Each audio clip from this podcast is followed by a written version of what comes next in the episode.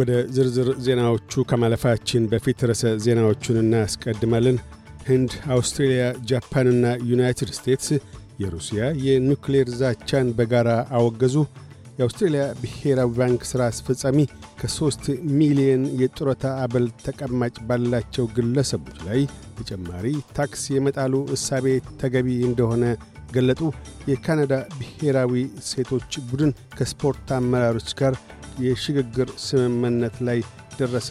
የሚሉት ግንባር ቀደም ርዕሰ ዜናዎቻችን ናቸው።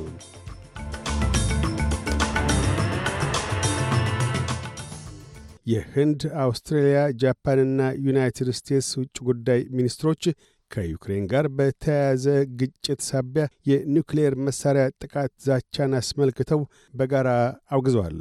የአራቱ አገራት የውጭ ጉዳይ ሚኒስትሮች የጋራ መግለጫቸውን ያወጡት ዛሬ አርብ ኒውዴልሂ ውስጥ ስብሰባቸውን ባካሄዱበት ወቅት ነው።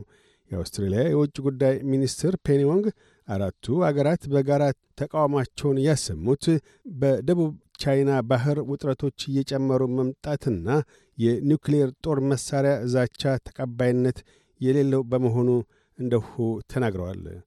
የቁም በጎች ወደ ውጭ ላኪ ገበሬዎች የፌዴራል መንግሥቱ የውጭ የቁም በጎች አቅርቦትን ለመግታት ያለውን እሳቤ ከውሳኔ ላይ እስኪያደርስና የካሳ ክፍያ እስከሚያገኙ ድረስ የተወሰኑ ጊዜያት እንዲቆዩ ግድ ተብለዋል።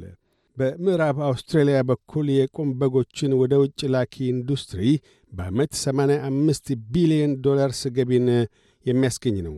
የግብርና ሚኒስትር ማሪዋት መንግሥት ገና ከውሳኔ ላይ እንዳልደረሰና ገበሬዎቹም ምን አይነት ካሳ እንደሚያገኙ ለጊዜው ግልጽ አለመሆኑን ገልጠው ሆኖም ለኢንዱስትሪው ትልቅ ለውጥ መሆኑን አመልክተዋል። አያይዘውም The Albanese government understands that this is a big adjustment for many people here, particularly in Western Australia. የአልቤኒዚ መንግሥት ይህ ለበርካታ ሰዎች ትልቅ ለውጥ እንደሆነ ይገነዘባል። በተለይም ለምዕራብ አውስትሬልያ ማድረግ የምንሻው አካታች በሆነ ምክክር ነው። በጥድፊያ ልንከውነው አንፈልግም። ጠቅላይ ሚኒስትሩና እኔ በዚህ ፓርላማ የሥራ ክፍለ ጊዜ እንደማይሆን ተናግረናል። ስለምን በተገቢው መንገድ ለመከወንና የኢንዱስትሪ ሽግግሩንም በውል ለማገዝ ብለዋል። የቀድሞ ጠቅላይ ሚኒስትር ማልከም ተንቡል ሁከት ፈጥሮ በነበረው የሮቦ ዕዳ አሰራርን አስመልክቶ ሰኞ ዕለት ከሮያል ኮሚሽን ዘንድ ሊቀርቡ ነው። አቶ ተርንቡል ከ2015 እስከ 2018 ጠቅላይ ሚኒስትር በነበሩበት ወቅት አሰራሩን አስመልክቶ በሚያውቋቸው ጉዳዮች ላይ መረጃዎችን እንዲሰጡ የሚጠየቁ ይሆናል።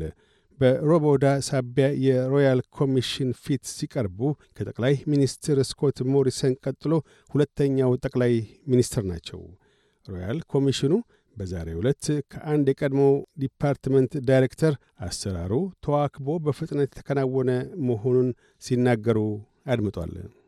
ከአራቱ የአውስትሬልያ ዋነኛ ባንኮች የአንዱ ባንክ ዋና ሥራ አስፈጻሚ የሆኑት የሌበር መንግሥት ከሦስት ሚሊዮን ዶላርስ በላይ የጡረታ ተቀማጭ ያላቸው ሰዎች ላይ ተጨማሪ ታክስ ለመጣል ማሰቡን የሚደግፉ መሆናቸውን ገለጡ። በሌበር ፓርቲ ዕቅድ መሠረት ከ3 ሚሊዮን ዶላር በላይ የጡረታ አበል ተቀማጭ ያላቸው 80 ሺህ አውስትራሊያ ላይ ለመጣል ባቀደው ታክስ ሁለት ቢሊዮን ዶላር በዓመት ለፌዴራል መንግሥቱ በጀት ገቢ ይሆናል። የብሔራዊ አውስትሬልያ ባንክ ሥራ አስፈጻሚ ሮስ ማክዊን ሦስት ሚሊዮን ዶላር የጡረታ አበል ተቀማጭ እጅግ ብዙ መሆኑን ጠቅሰው የታክስ ማሻሻያው የሚያርፈው ጥቂት ግለሰቦች ላይ ብቻ መሆኑን ተናግረዋል።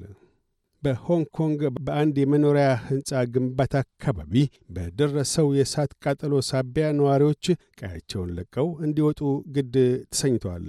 በቃጠሎ ሳቢያ ቤታቸውን ለቀው የወጡት ከመቶ ሰላሳ በላይ ሲሆኑ እስካሁን ሕይወታቸውን ያጡ ሰዎች ቁጥር አልተመዘገበም። የካናዳ ብሔራዊ የሴቶች እግር ኳስ ቡድን ከካናዳ እግር ኳስ አስተዳደር ጋር የሽግግር ስምምነት ላይ ደረሰ። ከመጨረሻው ስምምነት ላይ ለመድረስ ንግግሮች እንደቀጠሉ ይገኛሉ።